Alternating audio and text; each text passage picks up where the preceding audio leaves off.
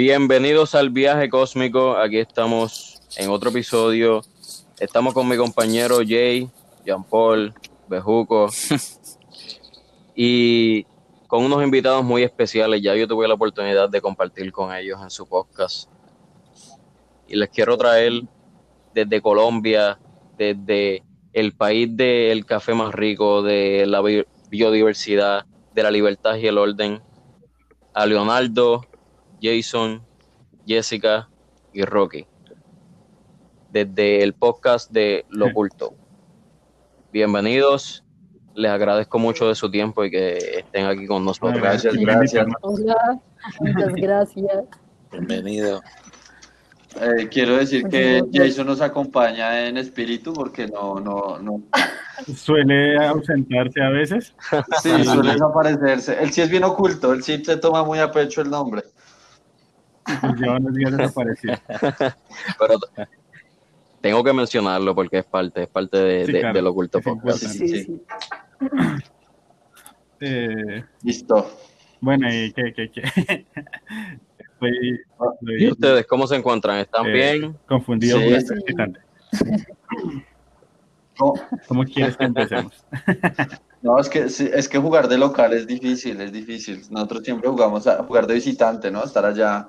En estos momentos Sí. me siento como por allá lejos de lo habitual para grabar. Entiendo. Pero mira, mi gente, aquí tenemos dos temas que queremos discutir. Uno es sobre Bob Lazar y el otro sobre Elon Musk, este, sobre el Neuralink y otras cosas sobre Elon Musk. Pero este, me gustaría empezar ah, hablando sobre Bob Lazar y preguntándole sobre,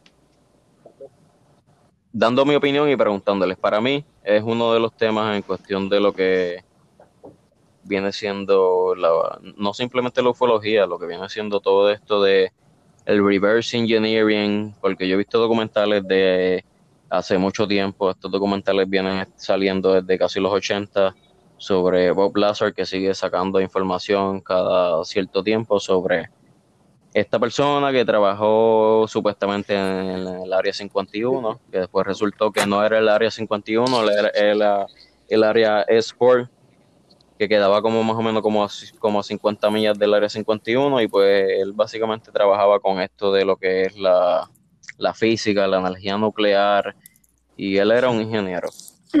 Y pues a mí me resulta, es uno de los temas que me resulta más interesante porque es algo de lo más creíble en cuestión de evidencia y todo lo que él dijo, que vio y que estudió. Yo no, yo no sé qué ustedes piensan a- al respecto sobre lo que ustedes vieron, pero de verdad que me interesaría saber. Em, sí, es, es un tema bastante pesado, sobre todo porque el man, el man quedó en shock, ¿no? Desde, desde el momento en que tuvo contacto con todo este tipo de cosas que él narra. Entonces, lo que usted dice, también hubo como una controversia porque en realidad eh, yo no sé si el man esperaba la reacción así del público al mostrarse y, y empezar a decir un poco de cosas que para ese entonces eran, digamos, un poco eh, ilógicas, como por ejemplo el escáner de manos hace 30 años. El man intentaba explicar esa vaina, pero pues yo creo que en ese entonces nadie, nadie normal lo entendía. Cosa que si le dicen, no sé, ahorita, ahorita en el 2020, oiga, es que el man para entrar a un sitio usaba un escáner de manos. Ah, bueno, sí, eso yo lo he visto en películas, yo sé que eso existe, eso es muy ultra secreto, está todo bien. Entonces, sí, a mí me parece, yo lo resumo como el, el man, el man hizo como una especie de viaje hacia el futuro, empezando a trabajar con todo este tipo de personas y de cosas que no entendía. Ahí lo resumo por ahora. Literal, eh, literal, eso es lo que yo también pienso. Él básicamente, y él mismo lo dice, él estaba trabajando con cosas que él no tenía idea que eran, eran cosas básicamente del futuro. Y desde que él entraba, como ustedes dicen, con eso nada más el escáner de la mano, es como que él ya, ya tú sabes, como que "Ey, yo estoy, eh, pa- para esa época es como que, ok, yo estoy trabajando en algo que esto es ultra secreto. Es como que esto no es, esto no es un Exacto, chiste. ¿no? Y además, además, a mí me parece que el man, el man toca también un tema muy fuerte y es que básicamente el man lo que está diciendo es que sí hay vida extraterrestre, no en otros planetas, sino en otros sistemas solares. Entonces, pues eso en realidad refuta un poco la creación del hombre, todas las creencias que nos han inculcado. Entonces yo creo que es un tema denso. Que bueno, se puede ir hablando más adelante. Claro, a mí, a mí se me hace como una duda de cómo pudieron pues coger estas naves. Porque no sé si son seres como más avanzados, como si van a dejar coger como de un humano. No sé, es como o sea, ¿creen que, ¿creen que son más avanzados? Sí. Es que lo, que lo que yo tengo entendido, lo que pasó fue que mm, eh, hace mucho tiempo los, los humanos han estado trabajando la mano con algunos em, alienígenas, según lo que cuenta Ivo Plaza. Entonces, por algún motivo, ellos dejaron tres naves, de las cuales a él le tocó investigar una parte de una. Y el man decía, el man decía que es algo que de lo que él está contando es una cosa muy mínima de lo que en realidad pasa en ese, en ese, en esa base ultra secreta. Pero pues que obviamente lo que él cuenta uno queda en shock porque qué putas, en realidad es, muy pro. Y a mí también me impresiona que él cuando estaba hablando de estas naves que, porque habían tres que él básicamente pudo ver con un poco de detalle y pudo trabajar en ellas, pero él vio nueve naves en total, que él básicamente decía que las, las naves eran unas naves pequeñas, como de 52 pies en diámetro más o menos, y él, en las que se metió, él decía que habían como algo que parecía sillas, no habían baños, no había ningún tipo de arte por dentro que determinara qué era, no habían botones, todo era como que del mismo color, eran simplemente como que diferentes formas y lo único que tenían relacionado era que tenían el mismo reactor, que es lo que él estaba trabajando, que era el sistema básicamente de energía, de, porque él era un ingeniero y eso es lo que a mí me resulta curioso, el, el, el que ellos estaban trabajando en tratar de hacer la ingeniería reversible de esta tecnología, de este reactor, por decirlo así, que bregaba con lo que era la antigravedad, la gravedad. Y eso es algo que básicamente en aquel tiempo y en este tiempo no tenemos la mínima idea de cómo llegar a esa tecnología.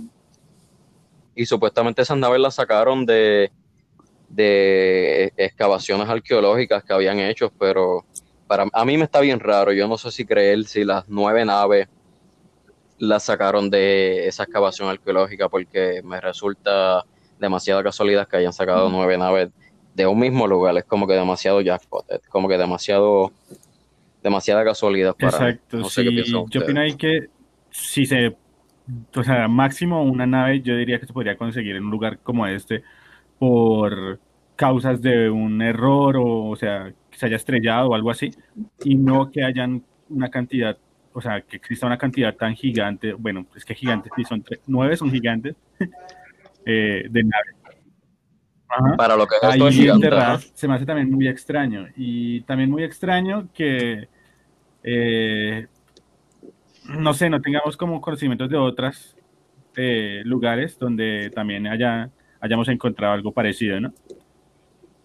no sé, se me hace raro. Sí, exacto. Es como, es como ay, encontramos nueve acá, hagamos una base ultra secreta que aquí ya tenemos para, para sacar tecnología de muchos años. Sí, yo creo que en muchos, yo creo que en realidad sí debe existir como alguna especie de pacto, que es lo que el man dice. El man dice, dice eso, que él, afirma que sí hay seres de otros, de otros sistemas solares y que el, el ser humano tiene contacto con ellos. Y más importante aún, no solo contacto, sino elementos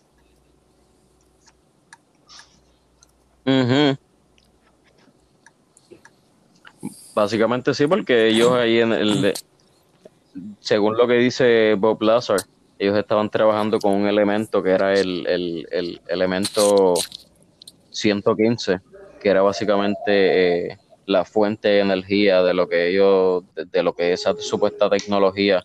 El, el, este, el, el, el Exacto, que básicamente eso se añadió recientemente a la tabla periódica porque descubrieron que, es un elemento real, lo que pasa es que lo podemos recrear, pero no es estable, porque eso tiene, esos elementos pues tienen que ver de, pues, cuántos protones y, tenga y eso. Que es bien pesado. Tiene que estar estable. Exacto, son, son elementos que si no están estables, pues básicamente van a explotar o van a, hacer, van, a, van a tener una reacción. Y pues básicamente el elemento que tenían esas naves ya se comprobó y está en nuestra tabla periódica, pero no es algo que, que existía en este planeta, es algo que, que descubrieron básicamente por eso. Sí, es cierto. Bueno, y, también, a mí también me gustaría resaltar un poco la personalidad del, del, de él, porque obviamente él, estuvo en una situación difícil, ¿no? Porque más usted que lo, lo, lo lleven a un lugar a trabajar donde usted le haga firmar una, una carta diciendo como, oye, esto es extremadamente secreto, usted no puede hablar con nadie, no puede decir qué pasó acá. Y el tipo rompe como todos esos protocolos y yo creo que el man hace algo muy sabio, y es que el man intenta volverse figura pública. Yo creo que por eso es que el man todavía sigue vivo, porque yo creo que si hubiera escondido, hace más lo desaparecen en un momentico. Entonces lo que, hizo, lo que hizo fue que todo el mundo captara la atención, muchos países captaran la atención hacia él, ¿no? Como, uy, este personaje sabe algo, sabe algo que nadie más y trabajó en un lugar ultra secreto todos vamos a estar pendientes de él y yo creo que eso es lo que ha hecho que él estudie, que él siga vivo aún. Igual, Pero, señor. ¿Crees que es tan importante como para no desaparecerlo? Claro, porque ya lo hubieran desaparecido con toda esa información. Además que el man hace 30 años básicamente estaba predic bueno, tuvo una predicción de de, de cosas que, que, que, iban a pasar, como por ejemplo el área 51, el elemento 115, eh, los escáneres de manos. Y bueno, no sé, eh, si nos ponemos, nos eh, vamos a, a, esta gente que escribió libros de ficción, hay muchas cosas que también nos han, entre comillas, predicho o han creído, o es como creer en las predicciones de Nostradamus. Eh, puede que sea solo casualidad, ¿no? O sea, no estoy negando lo que dice él, pero también puede que, que, digamos, si yo no necesito desaparecer a alguien, porque es que los gobiernos son, más son muy jodidos, y aquí, mmm, nada más poniéndolos a nivel local, la persona que sabe mucho de algo eh, lo desaparecen y no importa, y la gente eh, los olvida fácilmente. Estas personas, como este señor, eh, yo digo que hubiera sido, o sea, más fácil desaparecerlo hace tiempo. Hace tiempo. Es, que lo, es, que lo, que yo le digo, Rocky, cuando se vuelve una figura pública tan importante, eso es muy jodido. Muy, muy jodido. Y eso fue lo que tiró a hacer el man, volverse una figura pública que aún hoy, después de 30 años, sigue siendo una figura. Entonces, yo creo que parte de eso sí, el man tuvo que tener alguna protección de algo. Sí, y, entiendo perfectamente lo que estás diciendo, porque es verdad, eh, esas personas lo, lo pudieron haber desaparecido fácilmente. Pero algo que me parece curioso sobre lo que él dice, porque no te puedo decir que es realidad, pero que a él básicamente, él es un ejemplo para esas personas que trabajan ahí no hablar, porque nadie más, son pocas las personas que han hablado después de él, porque a él básicamente la identidad básicamente se la querían borrar. Él le borraron su historial del trabajo, él, todo, todo, todo lo que pasó, todo lo, el trabajo que él pasó estudiando para ser, para ser ingeniero y todo eso, él le borraron todo ese historial. Él básicamente no fue a la universidad. Él empezaron a joder con lo que son las familias de él y las personas cercanas a él empezaron a seguirlos, a estar investigándolos, a estar como que personas este, grabando sus conversaciones y todo. Y eh, eh, siento que para ese tiempo, como las personas pensaban que esto era, ese tema era más como un chiste, pues que ellos lo dejaron pasar y pues simplemente le hicieron esos daños, pero ahora que se está viendo que puede ser real ciertas cosas de las que él dijo, porque básicamente estas últimas grabaciones que CNN puso que básicamente el Navy admitió que pusieron estas grabaciones ah, en internet sobre estos jets y estos pilotos que estaban grabando esta, eh, eh, supuestamente lo que le dicen el tic-tac, que básicamente él estaba, básicamente cumplía todo lo que Bob Lazar describía sobre la tecnología de, de, la antigravedad y y sobre lo que él estaba trabajando, porque se movía de, de una manera que no podemos describir, no podemos con la tecnología de hoy día recrear. Y era todo lo que le estaba diciendo. Yo creo que sí, en parte lo pudieron haber silenciado desde hace mucho, pero como era un chiste para ese tiempo, no lo hicieron y ahora que no es un chiste, pues ya están tarde porque ya él tiene, ya él es una figura pública. Ya no es como que simplemente pueden desaparecer. y, por ejemplo, si ustedes ven eh, su aspecto físico actualmente cuando el man cuenta el relato, se nota que el man ya está cansado y que le han pasado en realidad varias cosas, como por ejemplo eh, que le allanan la casa, eh, los un disparo que por ahí pegó en un neumático. Entonces el man, el man básicamente ya siente como ese peso y esa presión, que el man dice eso, dice como yo para qué me pongo a inventar una vaina de estas, o sea, no, no tengo el tiempo para eso y no querría porque básicamente fueron más cosas malas que buenas.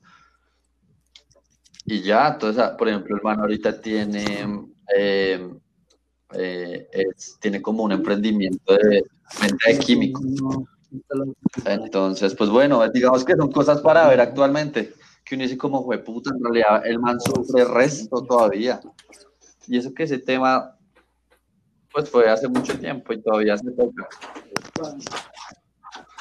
Eh, yo también, o sea, aparte de las cosas que encontré del normal, como la entrevista que estaba viendo que nos había compartido Rumil ya, eh, fueron cosas que me hicieron como raras y yo sé que de pronto es por el tema de de que ya no, o sea, él no está acostumbrado a que le hagan estas preguntas y está acostumbrado a, responder las mismas de siempre, sobre si los aliens existen, si vio algo raro, lo de los generadores y este tipo de cosas, ya lo tiene re claro y lo, lo hice una vez, pero hay unas cosas que se me hace que son importantes resaltar, digamos, de esa entrevista y es cuando le preguntan a él cosas que a mí se me hace que son importantes en mi vida, que yo me acuerdo, digamos, de cada entrevista a la que me han llamado cómo me contactaron. Y él dice, cuando el mal le pregunta, ¿cómo lo contactaron a usted? ¿Por medio de correo? ¿Por medio de una carta? Por el tipo lo tiene que pensar. Eso se me hace que es muy, no sé, eh, me genera un poquito de desconfianza en el testimonio que está diciendo, porque duda raro. Eh, pero pues como digo, de pronto es el simple hecho de que ya lo otro tiene mecanizado, porque es lo que le preguntan en todas partes. Y esto de, de la entrevista, que a mí se me hace que es importante porque yo vi cosas y el tipo sabía ya de mitos que habían antes de este lugar. O sea, ya conocía más o menos algo. O sea, bueno, eh, tenía conocimientos de dónde iba a ir. No sabía lo que había adentro, pero tenía conocimientos. Y a mí se me hace que si a uno lo llaman de un lugar al que uno quiere trabajar o que está interesado, uno se recuerda hasta cómo le llegó el, mensaje de que lo contrataran y eso se me hizo súper raro. Eh, bueno, eso es una cosa re X. Y también vi otras en las que sencillamente también se habla de que pues todo esto es un mito creado pues por eh, otra gente, como crear, o sea, toda una vida, y por eso no se encuentran papeles reales de que, de que él eh, fuera eh, un, ¿cómo se le dice esto? bueno, que tuviera los títulos que dice tener. y de ahí se coge uno fácilmente para decir, ah, es que le borraron la vida. Pero ¿cómo comprobamos esto de que si es verdad que le borraron la vida o o cómo comprobamos que es verdad que la vida fue inventada y todo lo que él ha dicho ha sido parte de una obra de ficción gigante que ha venido creando para generar dinero, porque dinero tiene y bastante. Es que el man, el man responde de una cosa y dice, ah, entonces, entonces con, yo con un, un diploma de bachiller me contrataron ahí para ser un ingeniero de naves. Precisamente. precisamente. le responde al tipo. Ajá, precisamente a lo que me, a lo que me refería. Es, ¿cómo, o sea, ¿cómo, ¿quién nos afirma que él trabajó allá? Y que no, fue una paranoia gigante. Sí hicieron investigaciones y sí hay como reportes de periódicos y cosas donde, donde sí lo nombran. Donde sí lo nombran. Por ejemplo, si usted ve el documental en Netflix, se llama Bob Lazar, eh, se dura más o menos como hora y media, casi dos horas. Ahí explican todo eso.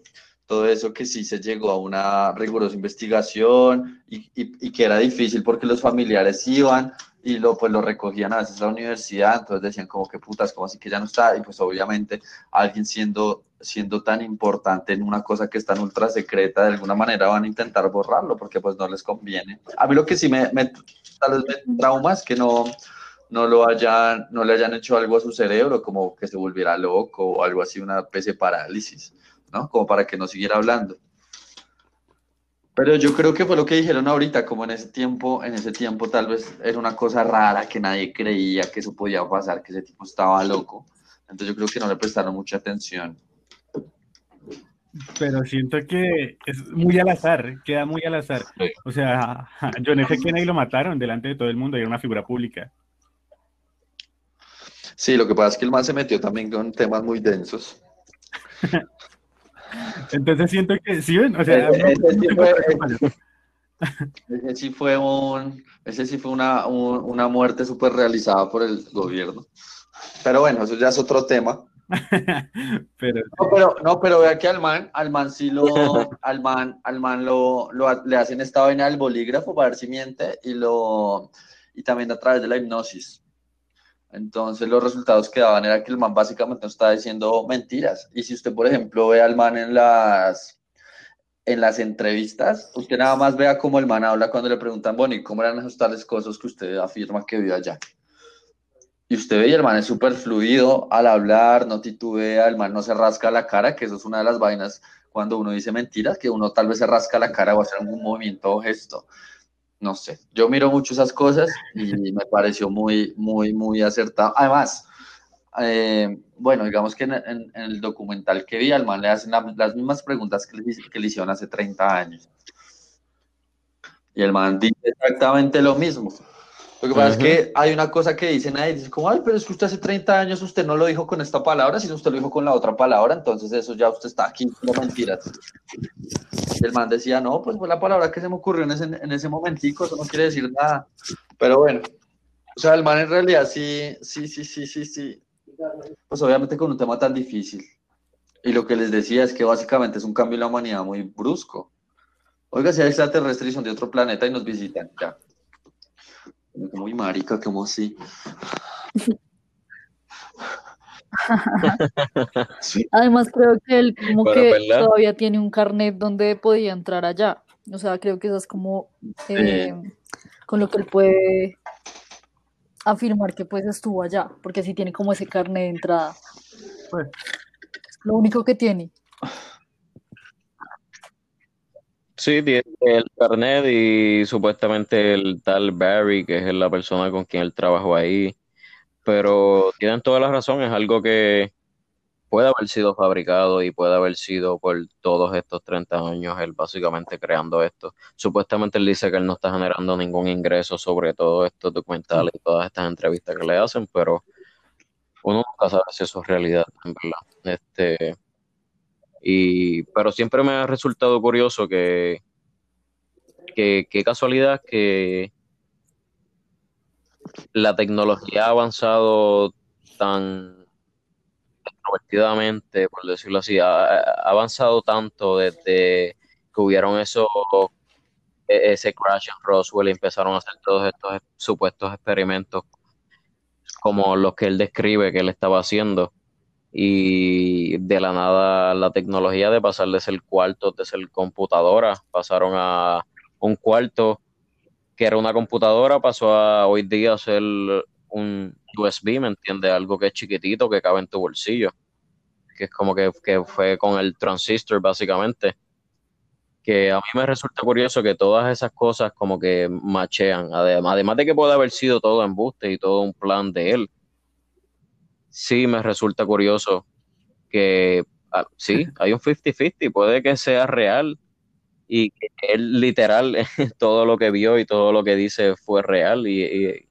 eso es la básicamente lo que es el Área 51 y las naves y todo este esto que han dicho que el Blue Book y todo esto que han dicho que, que han bregado con eso, pues puede que sea real a la vez que simplemente puede que sea propaganda para seguir manipulando a las masas. Quién sabe, pues es denso. Pues es que a mí lo que se me hace difícil es que todo lo que él, dijo que vio se vino, vino a aparecer tiempo después.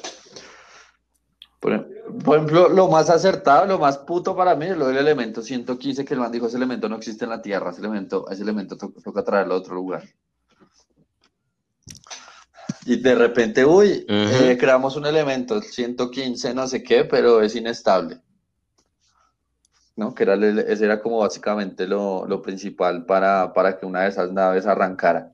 Que básicamente por eso fue que al man lo contrataron, al man le dijeron como, bueno, aquí tenemos esto, necesitamos emular esto, este propulsor, no sé qué, pero no tenemos la, el combustible base, que es ese, es ese, ese, ese elemento llamado, ¿cómo fue que les dije? 115. El 115, pero eso tiene un nombre, el un pentio. Mm. Exacto, sí. Que el man, el man es, lo chistoso es que el man dice, yo fui allá a desmantelar básicamente esas naves y a mirar cómo funcionaban.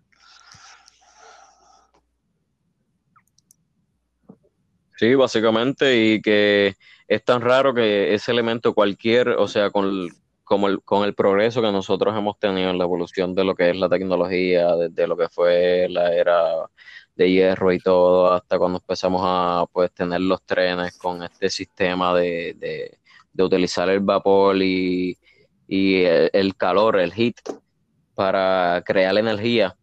Pues básicamente hoy día todas las energías que tenemos generan algún tipo de calor, algún tipo, o sea, hasta los mismos audífonos que tú usas, todo lo que tú, toda la tecnología hoy día eléctrica genera algún tipo de calor y puede llegar algún momento que se caliente y se vaya sobre las temperaturas de lo que es la temperatura ambiente o normal.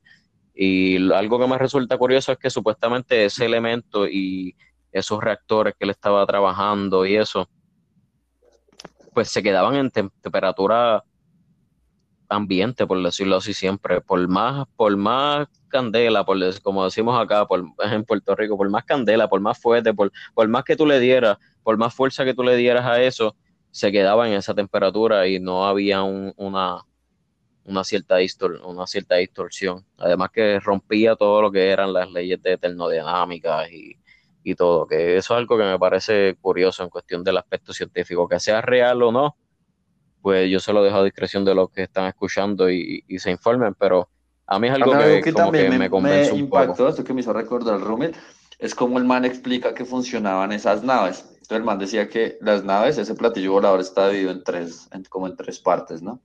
Entonces, y él solo pudo trabajar en una, entonces le tocó trabajar toda la parte de propulsores, que es la parte que está abajo. Y él decía que en todo el centro había como un reactor y alrededor había una vaina que él le llamaba como expansores, expansores de qué, de qué rayos.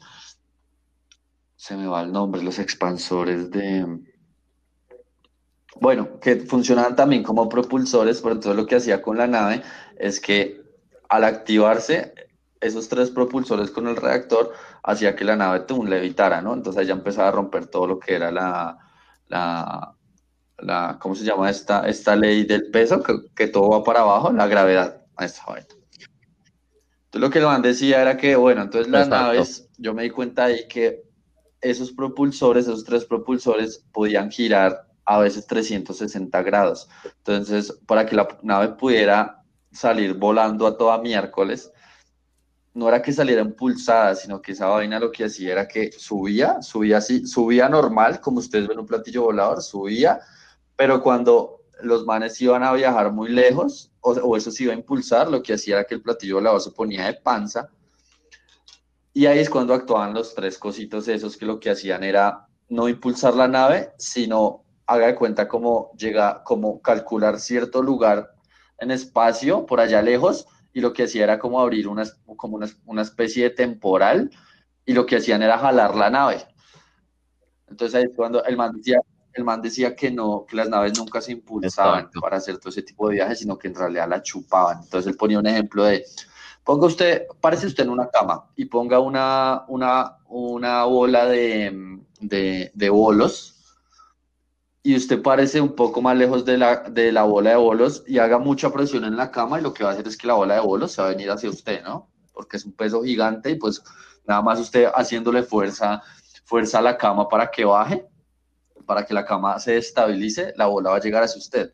Eso mismo funcionaba con las naves. Entonces, esa explicación yo quedé como, what, qué putas, ¿cómo así? Star Wars. ¿Qué está pasando? me pareció interesante ese, no me lo he imaginado, es que es como una, es como un rompimiento del espacio-tiempo esa vaina. Como que, qué Sí, de verdad que sí. Yo le, yo le quiero preguntar a Jay, que él es como que el, incrédulo, el incrédulo aquí de, de del corillo de, de, nosotros acá. Este, tú que eres el más skeptic, ¿tú, ¿tú crees como que eso, hay algo de eso realidad? Porque yo sé que tú eres el más que tienes que estar pensando como que todo, todo eso es en No, la, este, Ese cabrón está En realidad estaba pensando que podría ser un poco de los dos. Como que puede ser que el tipo haya tenido una historia real, pero a través de tanta media y tanto revolú se, se haya distorsionado. O sea, la historia real y los detalles. que él, sí, él mismo ya distorsionado por tantas veces que se haya porque tú sabes cómo es la comunicación como nos enseñaron en la high school nos enseñaron un ejemplo de dos personas se comunicaban un mensaje entre ellos y después tenían que repartirse entre los demás estudiantes entonces iban así entre uno y entre uno y uno, uno, uno. y cuando llegaba la última persona el mensaje estaba tan y tan distorsionado que que, que, era como que un algarete. Pero. Sí, exacto, que no, el, el, mensaje no llega correcto por, pasándolo así como que por tantos años. Que hasta sí tiene que haber alguna distorsión, es verdad, eso es una posibilidad. el man lo que decía con ese tipo de distorsiones que ustedes hablan es que el man decía como regularmente le, eh, están en, en hipnosis, en hipnosis para eso, para poder poder evaluar bien todos esos pensamientos y recuerdos. Sí. Que, es a lo que se trata todas, todas cosas del trance. Pero a la vez ese, la aplicación eso de la gravedad y el elemento hacía mucho, hizo mucho sentido. Sí, claro. Uno de los ejemplos que usan para, para la gravedad es eso, que es como una fábrica y ponen un peso ahí y, y eso se dobla. Exacto, y, ¿no? Y que lo chupas. como, como que algo bien lógico, exacto. Es como abrir un agujero ahí, abrir un agujero de espacio-tiempo y lo que hace es que la nave no se impulsa, sino que las chupa. Exacto. Es un agujero negro. Es como una lógica simple, pero. Sí, sí, sí, sí. Complicado, ¿eh? Sí, ese tema estuvo chévere. Sí, no, ese tema, ese tema de Bob Lazar me gustó harto por eso. Sí, de verdad que sí. Algo que, que cuando dije de Bob Lazar y, Elon Musk era porque siento que tienen una conexión uno con el otro en el sentido de estas tecnologías que pues él estaba describiendo que venían de que, no podemos describir, pero ahora mismo hoy día estamos viviendo unas tecnologías como lo que es lo de Elon Musk que parecen de un episodio de Black Mirror. Yo no sé si han visto la serie en, en Netflix, pero parecen, parecen básicamente algo de ciencia ficción. Para mí parece algo fuera de lo que yo esperaba y a la vez que me resulta bien interesante y bien innovador, me, me, da un poco de miedo el tema y, lo que pueda llevar y las consecuencias que pueda tener. Pero a la vez para mí es algo súper innovador y algo que puede crear un Elon Musk, pues en realidad, si una persona X una persona X viniera a, a decir todo eso de, de, Neuralink y toda esa vaina, no sé cómo los humanos está re loco. ¿A qué horas putas va a implantar un chip en el cráneo para hacer un poco de vainas positivas y negativas al tiempo? Pero entonces con el perfil de Elon Musk uno se da cuenta de que básicamente el man es muy visionario. Entonces el man tiene empresas muy exitosas, el man ya puede hacer cohetes que pueden ir a, eh, que pueden salir del planeta, el man ya hace un carro eléctrico eh, que se ve bonito, es una chimba, bueno, es muy caro, sí, es muy caro, pero, pero bueno. Y ahorita con esta vaina del Neuralink, que el man está proponiendo una cosa y que me parece difícil y miedosa por todos esos temas de, por todo lo que he visto de Black Mirror, pero digamos uno le crea al man por toda esa trayectoria que ha tenido. Entonces es, muy probable que lo haga y pues da miedo. Entonces no sé si por ejemplo Rocky puede contarnos algo de lo que investigó, de qué trata el proyecto, del de Neuralink. ¿Qué opina?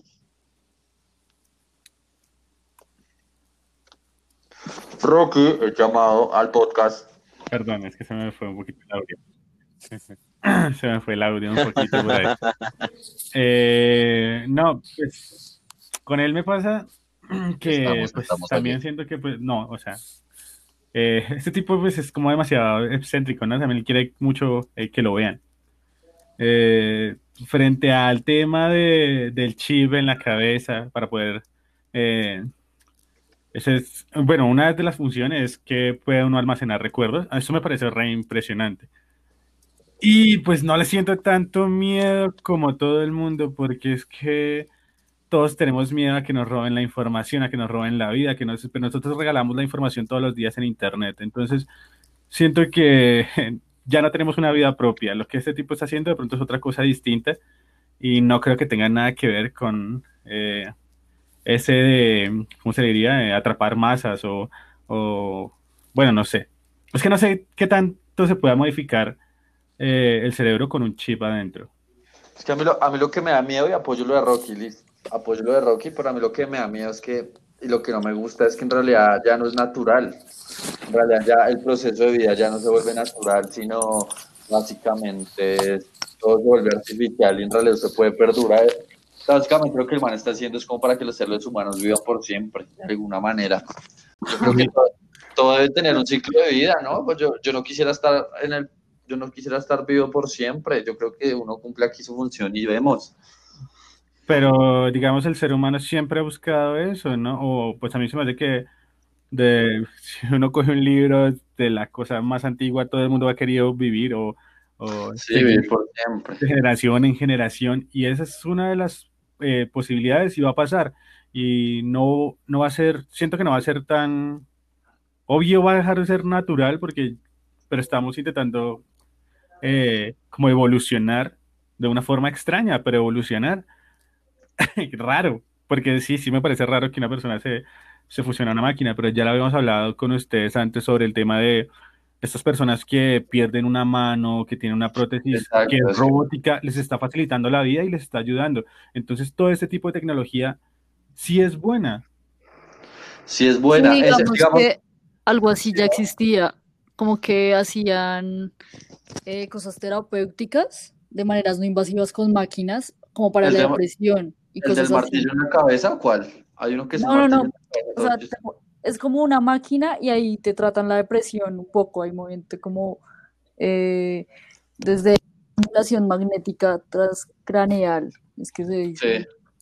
Sí. digamos que algo así ya, ya, ya estaba haciendo desde antes que, que, pues este man. Solo que ya va a implantar algo en el cerebro, ¿no? Que ya es más denso algo mucho más moderno, que puede durar más tiempo. Obviamente hay retos y es porque obviamente el cuerpo apenas vea ese, esa vaina va a empezar a hacer todo lo posible para pues, retrasarlo. Claro. Sí, no, y, pero creo que digamos, por ejemplo, ahí para meter un poquito, el magnetismo no te va a quitar la depresión nunca.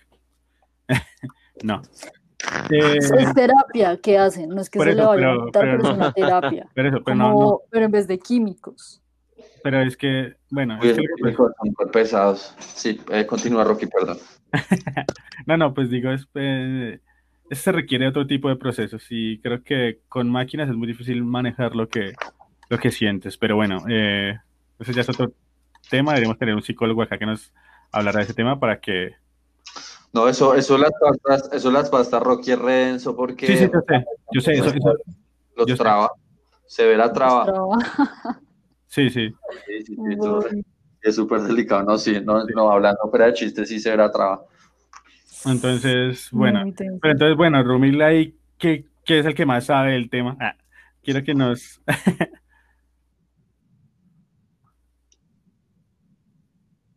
pues mira, este, a mí también me está raro, pero él como lo describe, pues, y, y básicamente como trabaja nuestro cerebro y las neuronas, básicamente por electricidad. Este, básicamente son shocks eléctricos que manda el cerebro eh, por las neuronas, que es lo que hace que tengamos las funciones que tenemos en el cerebro. Y pues supuestamente, como él dice, que se puede curar lo que él espera con el primer implante del, del Neuralink, que es básicamente curar cosas como son de, del cerebro y, y todo, todo eso que tiene que ver así como el memory loss, el, o sea, la, pérdida de memoria, la pérdida de, de, audición, o sea, el ser sordo, el ser ciego, la parálisis, las adicciones, la ansiedad, la insomnia, como que los dolores crónicos. Él dice que todo eso se genera básicamente por una electricidad que tu cerebro bota. Y si esa electricidad en tu cerebro está obstruida por alguna razón, pues es que tú tienes esos síntomas de lo que sea que son esas cosas. Y él dice que eso lo puede curar porque él va a restablecer esos links, esos missing links, e, e, e, eso que falta, esa corriente que falta entre esas neuronas para que eso pueda funcionar y tu cerebro mande la señal correcta, pues él puede corregirlos.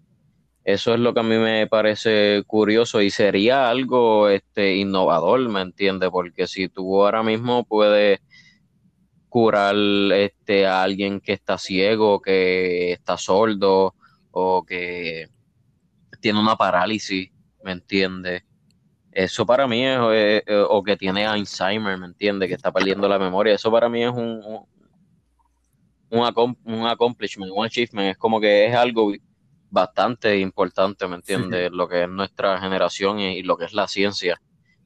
Pero lo que conlleva es lo que me da, porque si es real, pues mira, yo no lo sé, eso es lo que él dice, eso es lo que Elon Musk dice, yo no sé si es real porque las pruebas que él ha hecho son con cerdos y las pruebas que hizo con estos cerdos simplemente te daba a demostrar que funciona en cuestión de, de que los cerdos están saludables, no, le, no tienen ningún efecto secundario hasta el momento, ¿me entiendes? Porque quizás los efectos secundarios son de aquí a un montón de años, pero hasta el momento no tienen ningún efecto secundario y está mandando las señales correctas que se supone que esté enviando.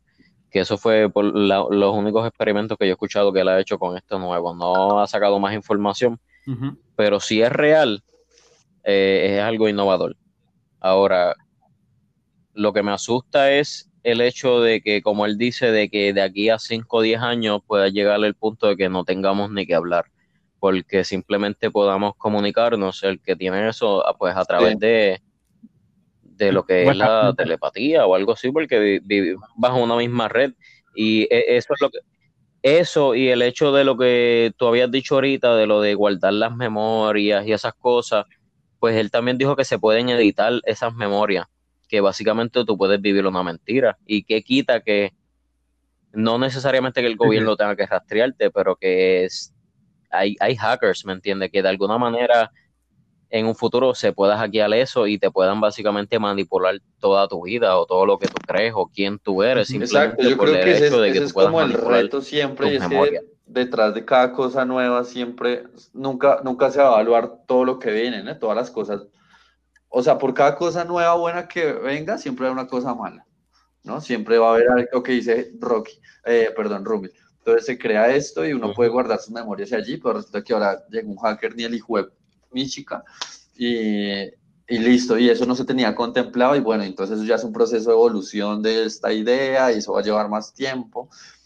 Lo que dice Rocky me parece chévere y lo, no sé, lo que nombraba Jessica también, que es como todas estas personas que en realidad se sienten muy afectadas y sin ganas de vivir o dificultades para vivir, que, que les mejore su calidad de vida. Yo creo que una segunda oportunidad no estaría, no estaría mal. Digamos que para eso la tecnología sí me parece muy buena.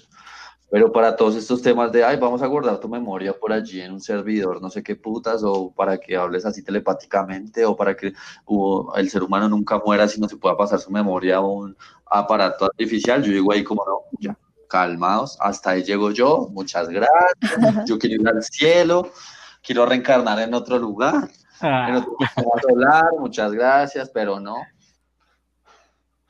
muy rico y todo, pero no.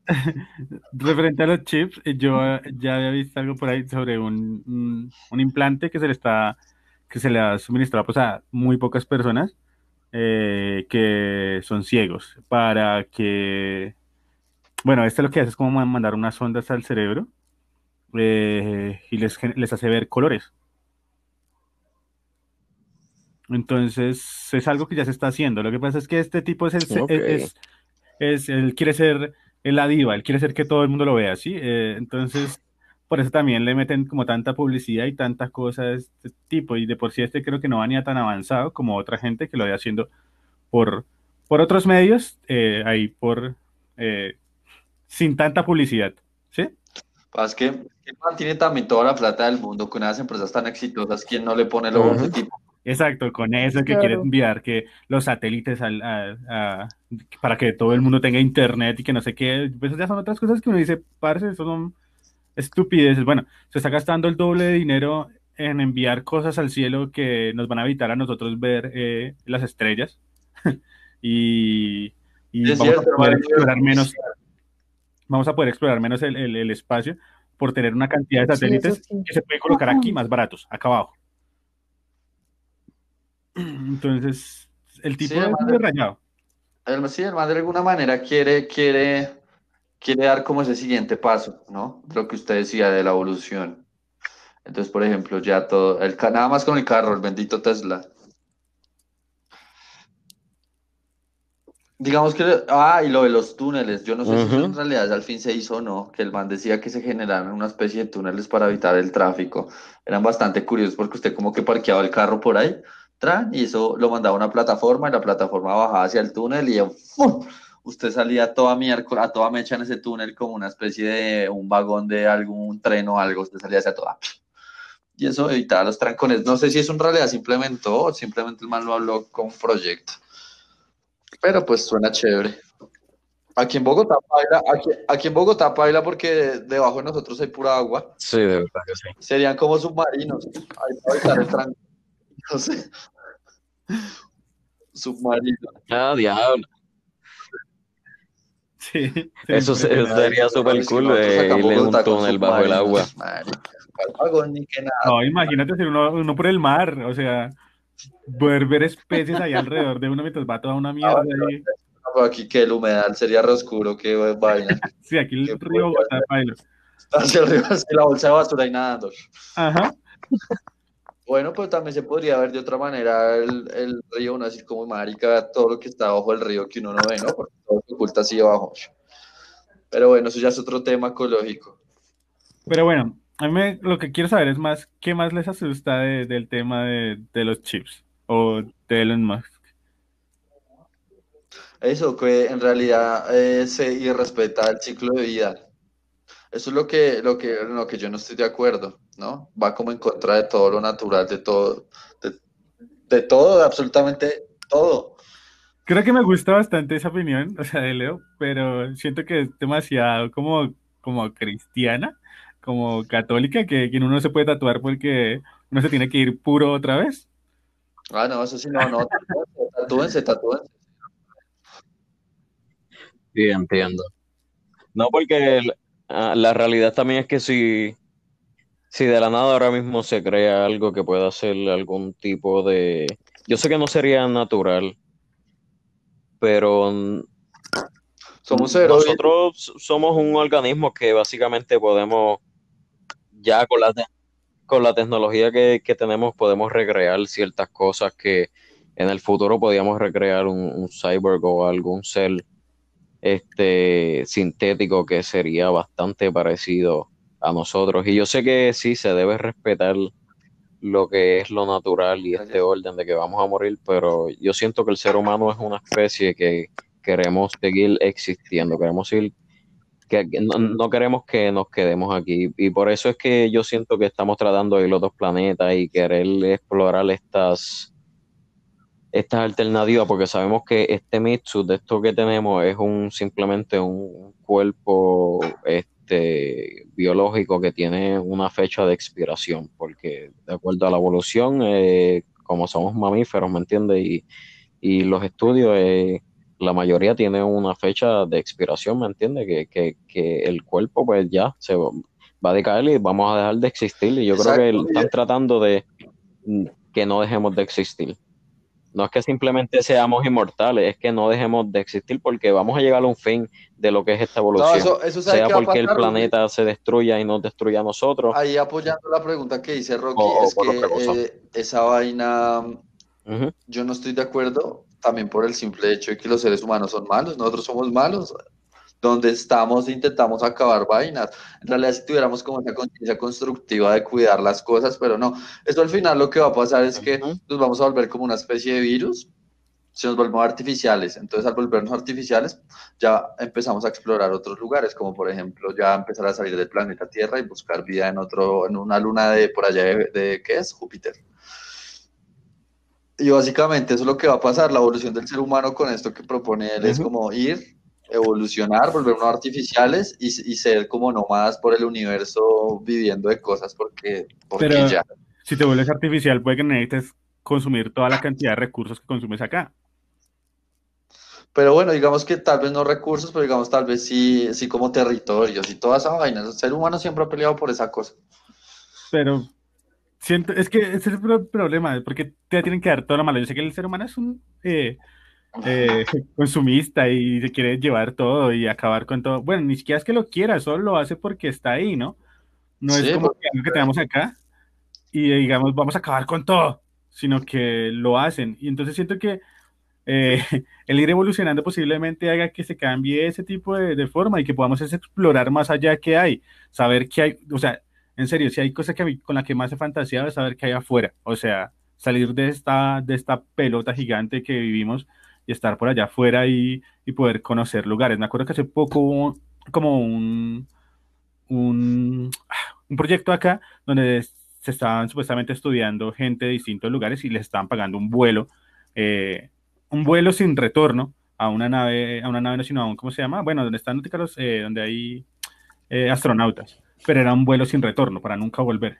Yo decía, hablaba con mi papá en ese entonces le decía, yo quiero ir, o sea, a mí me gustaría ir, y me dice, ¿y no volver nunca acá? Yo, pues sí, o sea, voy a estar en un lugar donde no ha estado nadie, y, y, siempre he tenido en mi cabeza esas ganas de ir y explorar eso, o sea, ver por mis ojos y no creerle todo lo que me cuenta la gente, sino ver por mis ojos qué hay allá, qué puedo ver allá distinto.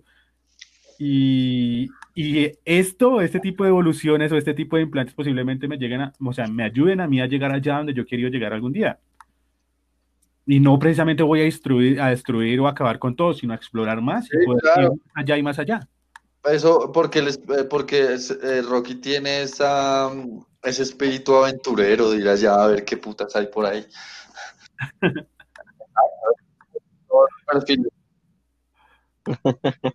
yo, yo quiero preguntarle a, a, Jessica y a Jay si ellos se pondrían el chip y si ellos piensan que no me lo pondría, me haría cosita porque igual em, lo que dice, ¿no? Que podría como haber un hacker o algo así y además de, de que te controlen eso, primero es como la publicidad que te van a tratar de meter, ¿no?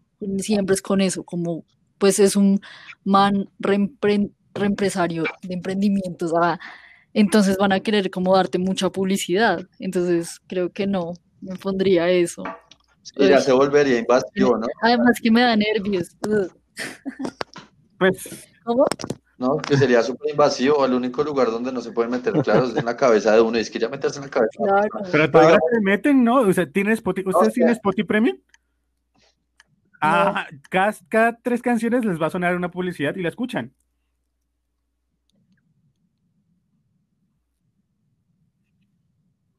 Es verdad que básicamente el miedo de que nos controlen o que nos estén espiando, eh, no tenemos que tenerlo en un futuro porque eso está pasando hace tiempo. Hoy día nos espían y nos, nos controlan básicamente por nuestro celular, por, por, un montón de medios que no necesariamente tienen que estar en nuestra cabeza. Y básicamente somos medios cyborgs, por decirlo así, porque tenemos una cierta simbiosis con el celular. Hoy día, si a ti se te queda tu celular en tu casa, tú te sientes incompleto, tú sientes que te falta un brazo. Es como que, ¿y mi celular? Es como que, diablo, no me siento bien, necesito mi celular. Diablo, le queda poca batería, diablo, no voy a poder vivir, puñeta. O sea, mi celular está sin batería.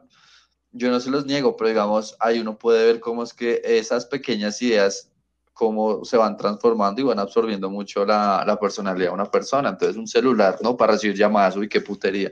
Ahorita uno con el celular hace cuánta mierda no hace. Y eso hace cuánto fue. ¿Cuándo salió el primer celular? Hace que por ahí unos, que 20 años más o menos. No, hace más, pero aquí, aquí, aquí hace poquito. Ahora, imagínese, ahora, imagínese ese man que se quiere meter en la mente de las personas, pero meterse literal y con Claro, es que es mucho más invasivo. Entonces el man, dice, no, no, pues que todo funciona así, ¿no? Simplemente al principio va a ser así la idea, pero es que siempre se va a querer más y siempre van a haber cosas por meter y así siempre funciona la vaina. A mí por eso me da miedo. Yo prefiero ser natural. Pero ya no eres natural, Leo. ¿Hace, hace cuánto coges, no, o sea, no coges un lápiz, un lápiz para escribir, no para dibujar, un lápiz para escribir? Ah, hoy, hoy me tocó porque para, para estudiar. yo, yo sí, yo generalmente utilizo el lápiz para, para estudiar y anotar lo que quiero hablar. Pero ¿No, no te des la mano ahora de escribir? Antes no. Yo literal hice lo mismo también. A mí no me dolía, pero ya, ya hoy en día estoy acostumbrado a todo escribirlo por WhatsApp o en Word. Pero bueno, cuando es para estos podcasts, generalmente lo que hago es escribir en, en, en una libreta. Así me siento más ordenado. Sí, pero es verdad, la, mayoría del tiempo uno no escribe como que uno no utiliza un papel ya para ciertas cosas, como que uno lo hace. ¿Qué tal que ya no tengamos que usar ahora los dedos? escribir algo en un lugar es porque vas a filmarlo o algo así. Que es que ya no tenemos ni que hablar. el humano al final se va a adaptar y lo va a hacer. Claro, entonces ahora se van a, eh, exacto, entonces imaginémonos cómo sería la evolución de eso, que donde ya todos nos podemos hablar telepáticamente. Entonces, empezando lo que dice Rocky, ya no tendríamos, bueno, aunque es que depende, es que no tener dedos para escribir, las manos son fundamentales para otras cosas, a menos de que logremos hacerle editar las cosas, ¿no? Entonces, uno, por ejemplo, ya no tendría manos, dedos. Y que eso va a cambiar todo, eso va a cambiar absolutamente todo lo que conocemos hoy día como la sociedad, porque básicamente el entretenimiento de la humanidad, que este, sea radio, sea televisión, sea internet, sea todo, tú estás viendo a alguien, sea una película, tú estás viendo a alguien hablando, tú estás viendo a alguien, ¿me entiendes? Haciendo cosas. Si tú no tienes que ni, ni hablar, es más como ¿cómo va a ser los telepáticamente medios? ¿Cómo, cómo va a ser el próximo entretenimiento? me hablara o, Jessica o Rumil me hablaran telepáticamente, o sea, yo escucharía sus voces o qué putas o como una máquina, eso me parece interesante pensarlo, solucionar eso, ¿qué, qué se escuchará? ¿Y qué tal me hablen muchos al tiempo y no como, y marica, ¿quién es? ¿Esta voz de quién es? Espera un momento. Claro, es que se están yendo años por allá re y que, posiblemente ni pase esto y busquen otra forma de solucionar esto, ¿no? Nosotros aquí estamos imaginando esto, pero puede que se solucione este problema de escribir o hablar de otra forma, como notas de voz de WhatsApp, por ejemplo, pero mentales.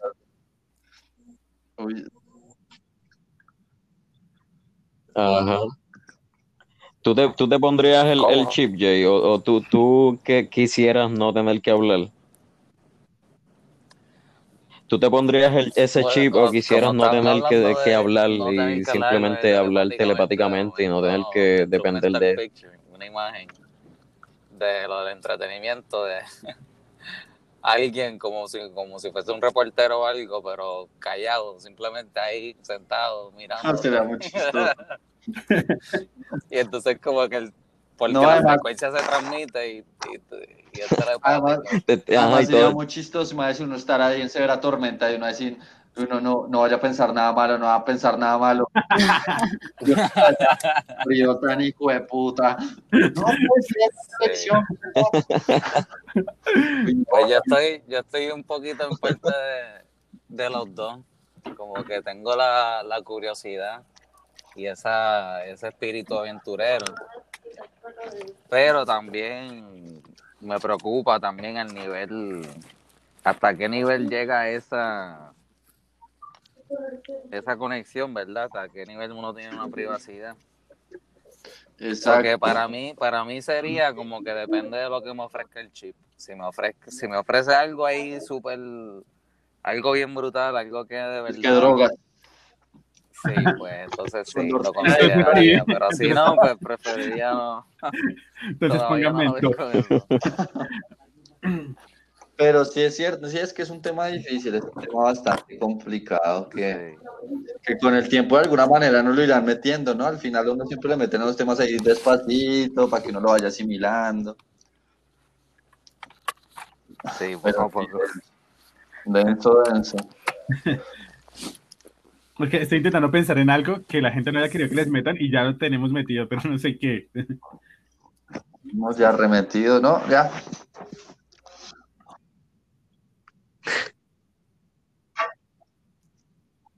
Bueno, la, la, gente odia desde siempre los anuncios y básicamente el Internet genera dinero por anuncios. Estas grandes corporaciones como YouTube, eh, Spotify, todo, todo esto genera sus sus ingresos por anuncios y nosotros odiamos los anuncios y básicamente hasta, hasta estos mismos podcasts, si nosotros queremos depender de, de, de monetizarlo y generar dinero de esto, tenemos que poner anuncios. Y eso es una de las cosas que hemos llegado a eso, pero todo el mundo lo odia porque todo el mundo odia que te interrumpan lo que tú estás escuchando, lo que tú estás viendo para que te pongan un anuncio. Era súper molesto hace tiempo. Hace o sea, y hoy en día la gente ya también tiene como mentalizado eso de que YouTube cada tanto eh, pues bota un video y uno espera tres segundos y, y, yo sé que es molesto, pero ya como se volvió tan mecánico, ya no es tan molesto como hace eh, un año, dos años. Porque es que fue de poquito a poquito que le empezaron a botar de muchos videos de publicidad. Y es así, ya, se lo meten en la cabeza a uno, o sea, en serio. Eh, creo que se va a volver remecánico igual como, como cuando abres una página, como que estoy pensando. YouTube, no sé si YouTube tiene publicidad que no sea... Ah, sí, YouTube tiene una publicidad a la derecha, en la parte superior, eh, del video que salió antes, o sea, en publicidad también, ¿no? Lo que, algo que me hizo acordar de Rumil y con esto que está hablando Rocky también es que, eh, yo no sé si ustedes, ustedes alguna vez vieron Enchufe TV por YouTube. Rumil, Yes. Sí, Enchufe TV. Enchufe TV. Enchufe, Enchufe TV es un, programa de. lo voy a buscar es, como una serie de videos de entretenimiento de unos chicos que son de Ecuador. Entonces, los manes empezaron a volver muy famosos hace unos años porque empezaron a, a grabar escenas, escenas de la vida cotidiana. Entonces, por ejemplo, el primer día de universidad, que para todos es muy difícil, que a uno le pintan la universidad así como el descontrol más hijo de American Pie. Exacto, a un American Pie, que yo creo que sí han visto la película o no. Sí. Exacto, entonces, entonces los manes empezaron a volver muy populares porque los manes de cine y televisión, o eran como cineastas, entonces los manes tenían como toda esa estrategia y esa creatividad para hacer el juego de cámaras y esa vaina. Bueno, el caso es que ya se empezaron a volver tan grandes que la gente le empezó a decir como, bueno, eh, quiero pagarles publicidad a sus anuncios, así que cobren lo que quieran. Y los manes decían como, no, es que a, mí no, a nosotros, no, nosotros no queremos mostrar publicidad. Pero tanta fue la presión que los manes dijeron como, bueno, de alguna manera en nuestros videos vamos a promocionar, no sé, Bicola, ellos empezaron promocionando Bicola. Entonces, eh, no eran así explícitos de, ah, sí, toma bicola, vale tanto, sino que los manes en medio de sus videos intentaban como mostrarla, como, no sé, jugar con la bicola, y eso en cierta manera era publicidad indirecta, y eso fue lo que tiraron a hacer. Entonces, ahorita con, con lo que decía Rumil de, no, es que eh, si queremos que esto se, empiece a dar, toca eh, anuncios. Pero digamos que eso que les estoy contando es una buena manera de no molestar a la gente con anuncios, sino de mostrarlas de otra, con otra perspectiva. Por ejemplo, ahorita si, si, si, alguien quisiera chicha nos pagara, yo estoy aquí feliz tomando chicha. Pero digamos, yo, eso, eso, esa publicidad indirecta existe, siempre existió, está en el cine, está en todas partes. Sí, exacto. El los cigarrillos, por ejemplo. En cine que siempre salen los carros de la misma marca. Todos los carros que están en esa carretera son la misma marca. Exacto, Audi, siempre. Los de Marvel, Audi. Ajá. Pero entonces ahí uno ya sabe que si uno quiere asimilarse a Iron Man, tiene que tener un puto Audi. Entonces ya inconscientemente usted va a comprar un Audi si tiene la plata. Exacto. Y esa es como la vaina, pero bueno, todo este tipo de... Sí, no, existen mil estrategias para, para mostrar cosas. Lo que pasa es que la más fácil es haga un anuncio y póngalo ahí. Hágale que todo bien.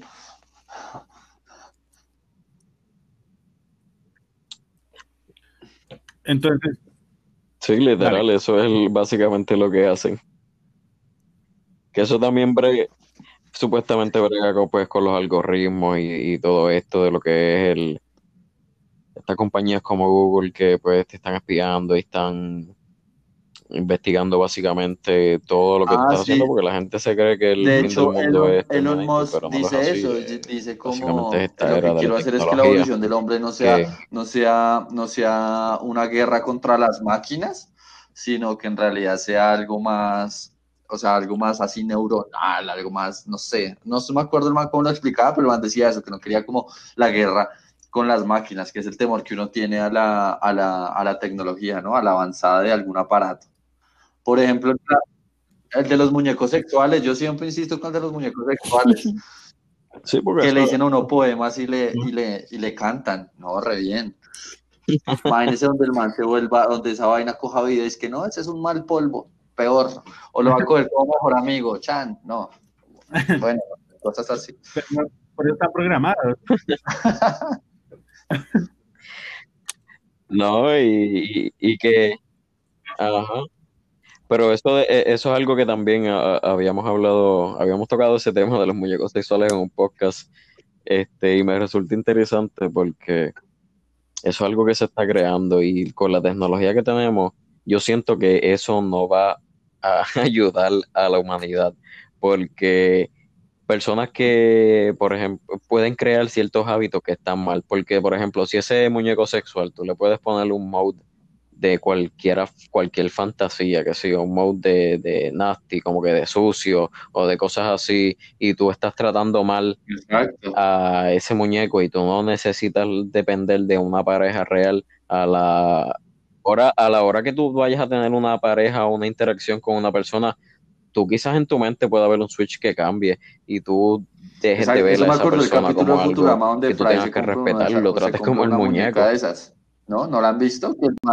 El man, dice, no, yo, que es un robotcito, ¿no? Y uno puede programarlo para que se parezca a alguna celebridad. Sí. Y ya, y cogen el muñeco, ya lo cogen de, lo cogen de tarea. Sí, sí y que lo coge de tarea, chan, chan, chan, chan, pues entonces se ve así al final, lo al final en una parte del video, ya la destrucción del mundo, todo vuelto miércoles, el viejito ahí sin, sin, sin, pues básicamente sin familia, ¿no? Porque nunca, nunca se reprodujo ni nada. Entonces está sola la muñeca y los robots ya. Creo que los robots se apoderan, yo no me acuerdo. Pero bueno, igual yo estoy pensando, es que ese tipo de soluciones es para gente que no tiene, que generalmente no puede eh, relacionarse con otra persona, que no, eh, no tiene la valentía, no sé, es que no, no debería decir valentía, no tiene como eh, la seguridad de hablar con otra persona o de expresarse, o a veces no le gustan las otras personas y quiere un robot de esos. Yo he visto, o sea, casos de... de ¿Cuántos tiene Rocky? No, no, ninguna. no, yo, yo, soy demasiado eh, charlador en todo el mundo. Sí, sociable, entonces no. Pero digamos, yo he visto... Usted, usted, es el perfil ese que lo mandan por pan y se queda ya una media hora comprando mil de pan. Ese mismo. Pero qué, no, yo he visto gente que se casa con ese tipo de, robots porque, pues sí, ninguna otra persona lo llena. Y eso es, a mí se me hace que es aceptable para ellos. Desde, o sea, y, entiendo lo que decía Romil, y sí, de pronto es, puede en algún momento querer cambiar y llegar a, entrar en contacto con una persona y empezar a actuar como si esa persona fuera un robot y no, pues ya es otro video, pero yo siento que sí ayuda mucho a ese tipo de persona que es solitaria a ese tipo de persona que tiene una compañía y que le diga algo bonito de vez en cuando, porque sí. Sí, pero exacto. Pero exacto, pero para mí ahí serían como que dos compañías totalmente aparte, porque una compañía va a ser para tener tu pareja que un acompañante y otra que es lo que está empezando hoy día, que es simplemente sexo, que ese muñeco no te va a decir cosas lindas, que va a hacer, simplemente va a estar ahí para satisfacerte sexualmente. Que si, si, hacen, si hacen uno que si hacen uno que se pueda hacer como pareja, pues yo creo que ahí sí pues. podría ayudar a muchas personas, pues porque no simplemente va a ser como que algo sexual, va a ser un acompañante que vas a poder quizás establecer hasta una conversación o vas a poder, qué sé yo, este... Es que el que Leo estaba mirando es, un muñeco sexual, pero este, entonces pues, también le dice cosas bonitas. relaciones con él. O sea, es en combo, viene en combo. Viene en combo. Sí. Y, con, y con seis modalidades de pene. Ah, imagínate. Ah, literal, viene en combo. literal te dice. Entonces, bueno, lo, pero... No, no, yo tampoco, pero ah, es eso, es como esa tecnología yo no la sabía. Sí hace falta como ese afecto y que a quien no le gusta que lo traten lindo, por más que uno sea frío y sea un sea, una, tenga una personalidad fría, siempre va a haber alguien que si lo trata uno lindo, pues uno está ahí como, ay, sí, qué chimba. Y es que eso es lo que decía Rumi, lo que yo le entendí. Entonces ya crean estos muñecos donde le dicen a usted, vea, prográmele las canciones favoritas y, y unos poemas. Y se los dice, es que se los dice. Y bueno, no, está bien. Genial, me parece impresionante. Claro, no, no, sí, una chimba. Pero, bueno, es como eso, a lo que va, siempre va a haber una adaptación hacia los gustos. Entonces, por ejemplo, están las aplicaciones, ¿no? Las aplicaciones es el claro ejemplo de, de estas cosas, de lo que a uno le hace falta y un estilo de vida que uno empieza a llevar y a volverlo artificial, lo que estamos hablando todo el bendito, toda la bendita noche. Entonces uno ya no. Señor. ¿Ustedes creen que ¿Ustedes creen que eso es un, producto que sería mayor, y, le quiero preguntar también a Jessica, ¿ustedes creen que eso es un producto que sería mayormente para los hombres? ¿O ustedes creen, o tú Jessica crees que hay mujeres que en verdad les gustaría ese producto como que de, un hombre de juguete? Yo siento que eso es algo más como que para los hombres, no sé por qué. No sé si es yo siendo machista e ignorante, pero siento que las mujeres no, ven la sexualidad de, de esa manera. Pues, no sé. No sé, desde mi perspectiva, pues no lo adquiriría. No me puedo, pues no sé, no creo. Pero no conoces a alguien de tu, digamos, círculo de amigos o es que tú dices, esa persona lo compraría de pronto. Es que Leo. No, ah, Leo.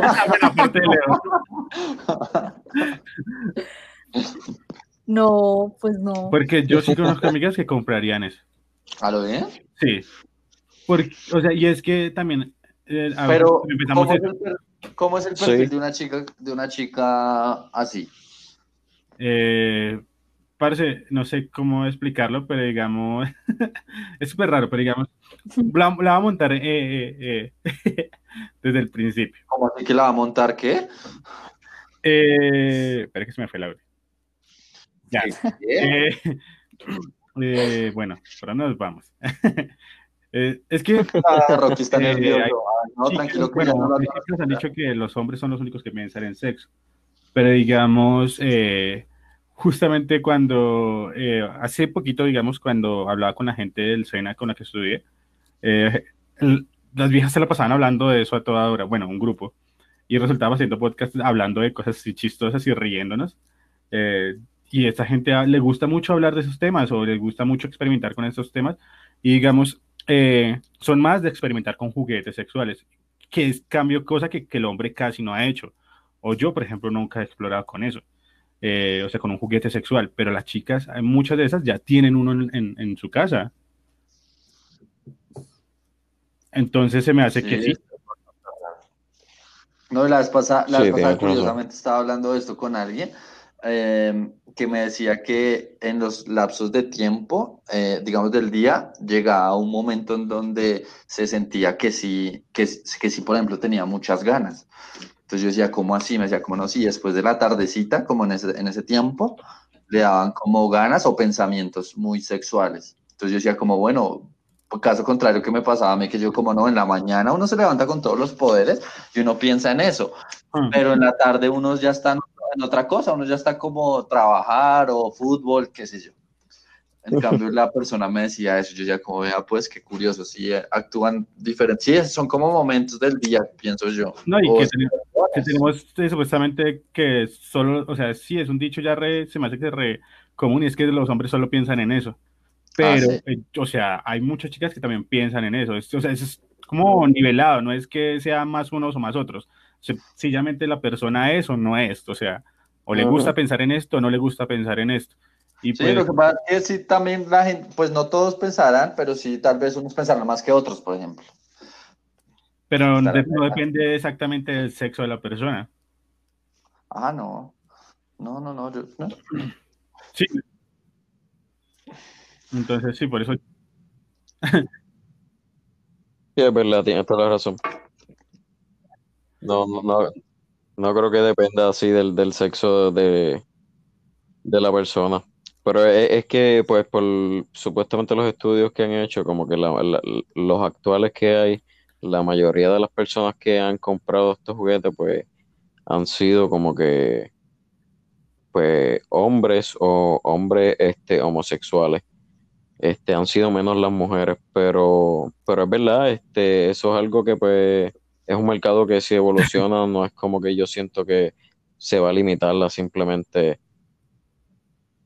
eso solamente, porque pues que eso es lo que me imagino que hay hoy día, porque sí hay muchos juguetes sexuales como que para, para las mujeres, pero así ella hay como que yo siento que están especificando, están llamando más el audience de como que de los hombres, porque te están vendiendo más lo que pasa, lo que pasa, así, como que, de esto. ver algo Me imagino que te están vendiendo los hombres, pero no he visto ninguno. un poco la civilización. Entonces, por ejemplo, el, yo creo que el 2020 fue algo crucial porque básicamente lo que hicieron fue eh, mirar desde, nos encerraron básicamente y nos tocó empezarnos a desenvolver de alguna manera desde ahí. Entonces, por ejemplo, ya con todo ese tipo de evolución y este cambio de comportamiento que nosotros ya tenemos, entonces yo creo que todo eso, todo eso sirve para que todas las vainas sigan evolucionando y no solo los juguetes sexuales, sino en realidad todo lo que nos rodea.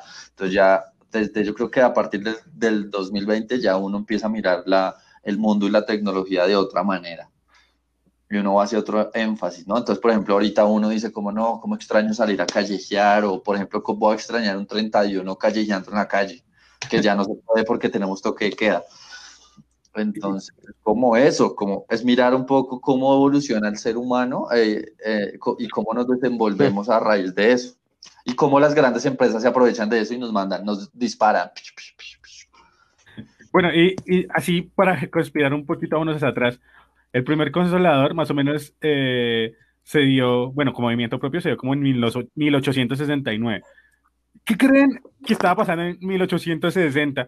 Mientras la gente estaba diciendo, venga, es que, ¿qué tal sacaran un, eh, algo para darse placer y, toda la gente ya diciendo, no, porque las mujeres ya no van a querer estar con los hombres nunca más en la vida y de pronto alguien, eh, no sé, eh, bueno, o sea, ¿cuánta gente se opondría a, este caso? Y hoy, hoy, 2020, ya son cosas que se encuentran allí en el centro comercial.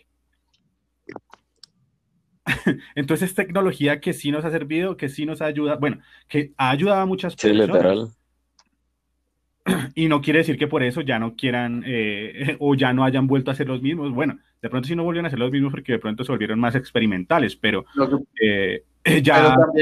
Pero también, es una cosa de conocerse, ¿no? Porque de pronto uno, de pronto la persona dice como, bueno, de pronto de este modo me conozco más, conozco un poco más mi cuerpo. Exacto es como una, también es una buena forma de quererse, tampoco es que digan, ay, no, es que, que compra esos muñecos, es que es un pervertido de mierda, o pervertida, ¿Y cuánta gente eso pues, se, se, tuvo que caer, o sea, se estuvo oponiendo en ese entonces?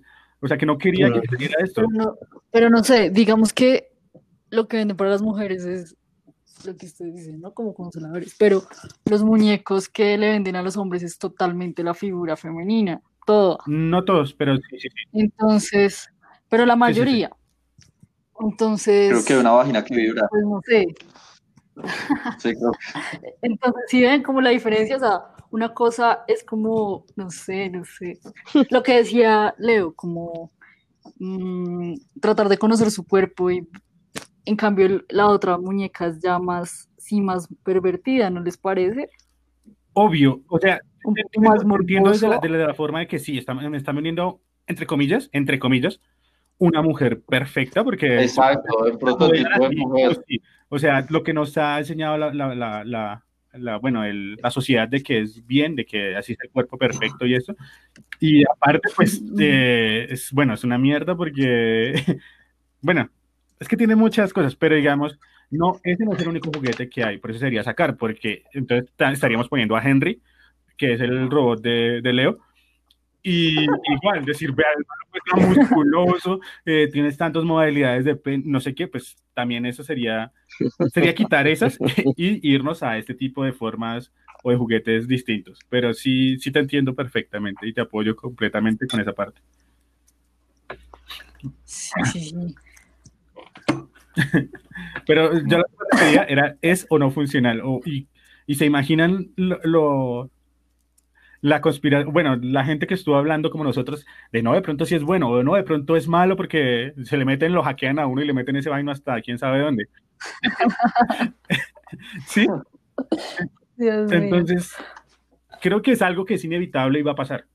Va a pasar y en algún tiempo van a decir, esto es normal, esto eh, es más, necesitamos seguir evolucionando, necesitamos que traiga más, que tengamos más espacio y memoria para meternos ahí.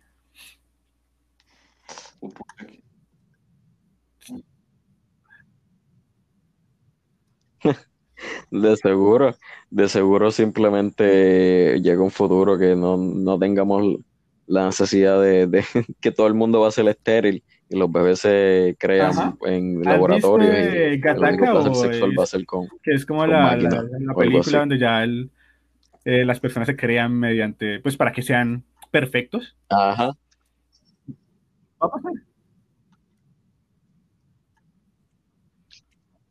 Sí, básicamente esa película me encantó porque parece como, es básicamente un fascismo, parece Hitler en el futuro. Ay, qué buen tema.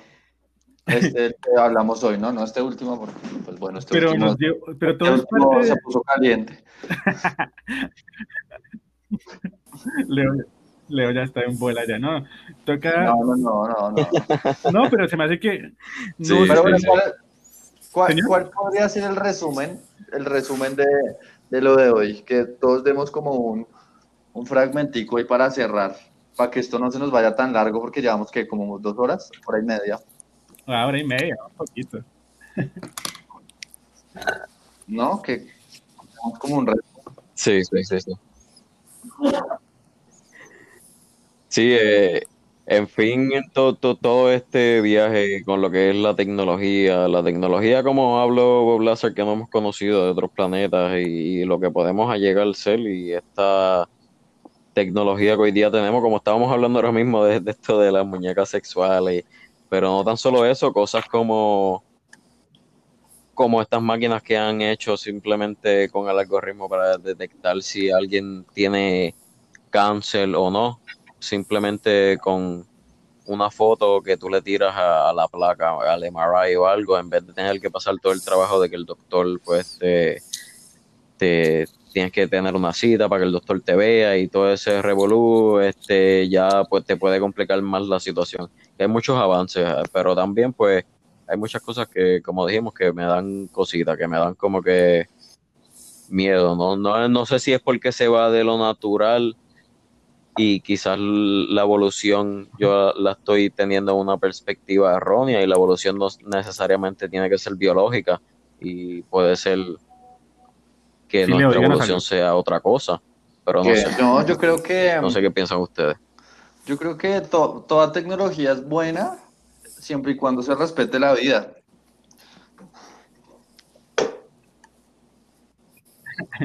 Esa es toda la conclusión, Leo, de todo lo que hablamos. Sí, pues una vez conclusión. ya ahí está el título del podcast. Ahí se les ah. No, no, yo creo que sí, que, que en realidad es un, es un reto grande porque yo sigo diciendo, somos malos, malos, malos. Y, y esto lo que, lo, que, lo que busca en realidad es básicamente salir del planeta, ¿no? estos dos temas, ¿no? Uno, diciendo básicamente, el, eh, Bob diciéndonos, hey, hay vida en otros lugares y nos visitan y nos están dando toda la tecnología para poder salir de acá. Y el otro tipo lo que dice es como, uy, los puedo volver eternos porque nos podemos, los puedo volver, los puedo meter en una cosa artificial. Entonces ustedes nunca morirán. O bueno, no sé si nunca morirán, sino siempre estarán ahí. Entonces, si uno, uno, une esas dos cosas, básicamente uno podría decir como, bueno, voy para Júpiter, vemos, y arranca su vida para Júpiter y se fue allá. ¿Y qué tal? La unidad en Júpiter. La evolución podría ser, pues la evolución me parece que es buena, pues, pero siempre y cuando uno respete las cosas. Yo no lo aceptaría, yo sí, a mí me gustaría morir. No me gustaría ser eterno, aburridísimo. No, eterno es ser aburridísimo. Sí, obvio. Ver, ver morir, ver morir a, los conocidos, no, eso debe ser muy duro, no, tampoco. Jess, ¿qué piensa de eso? Pues yo estoy como Rumil, como que una parte es, es buena, porque, digamos, estos chips, ya al controlar ciertas neuronas, pueden ayudar a, a bastantes personas, así como los implantes que hablábamos una vez sobre la inteligencia artificial. Pero por otro lado, también si quieren hacer cierto control, pues uno no sabe, uno no sabe. Claro. Entonces sí, es como ahí. Es que es, es, que es difícil.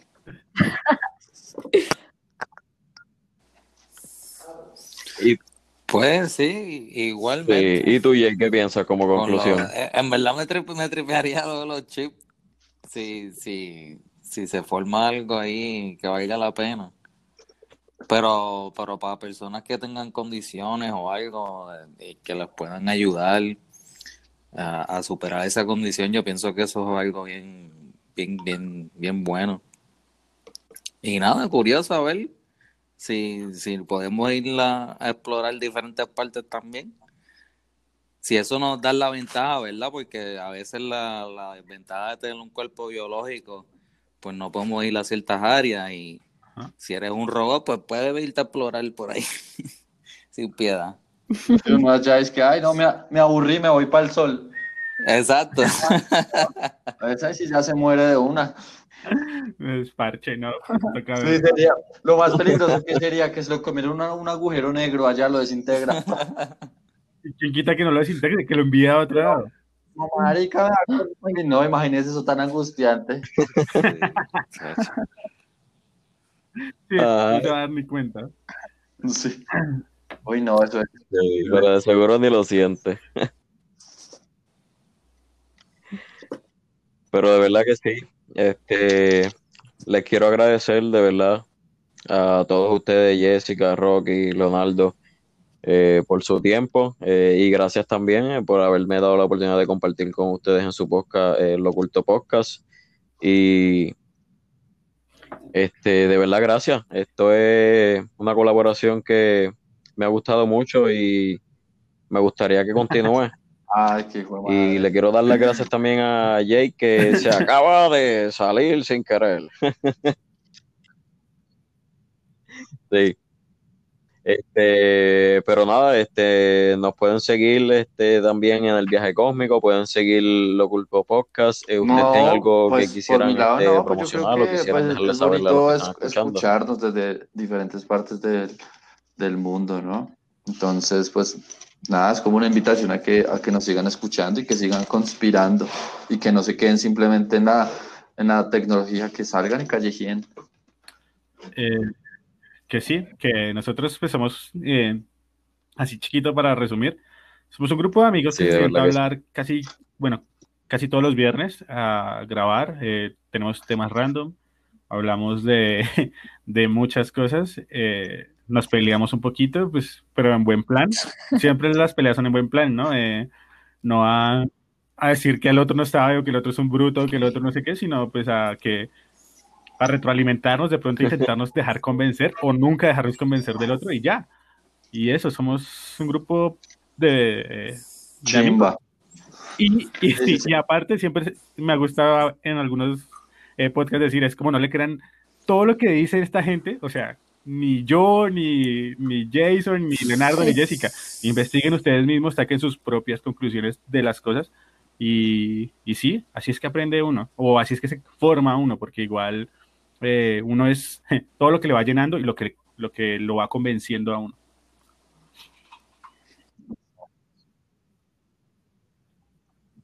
Sí, me sigo. Sí, de verdad que sí. Y Jay, este que llegó. Este, ¿dónde, ¿dónde podemos conseguir este, dónde podemos ah, mira, eh, pues podemos conseguirlo en este Voyager 13, eh, Voyager 13 MS en YouTube este, básicamente el podcast que tenemos allá de Cabina Capsular, pueden buscar también el canal de Antares Basto, que él tiene su serie de Orion y este eh, Sunken Chip, que es un básicamente un podcast eh, hecho en Minecraft. Este, para los que les gusta todo esto de los videojuegos y eso. Y pues Gente, de verdad que gracias por la oportunidad. hasta la próxima. feliz año. Espero que todos los que están escuchando lo hayan disfrutado. ¡Feliz año! Pues hasta la próxima. no.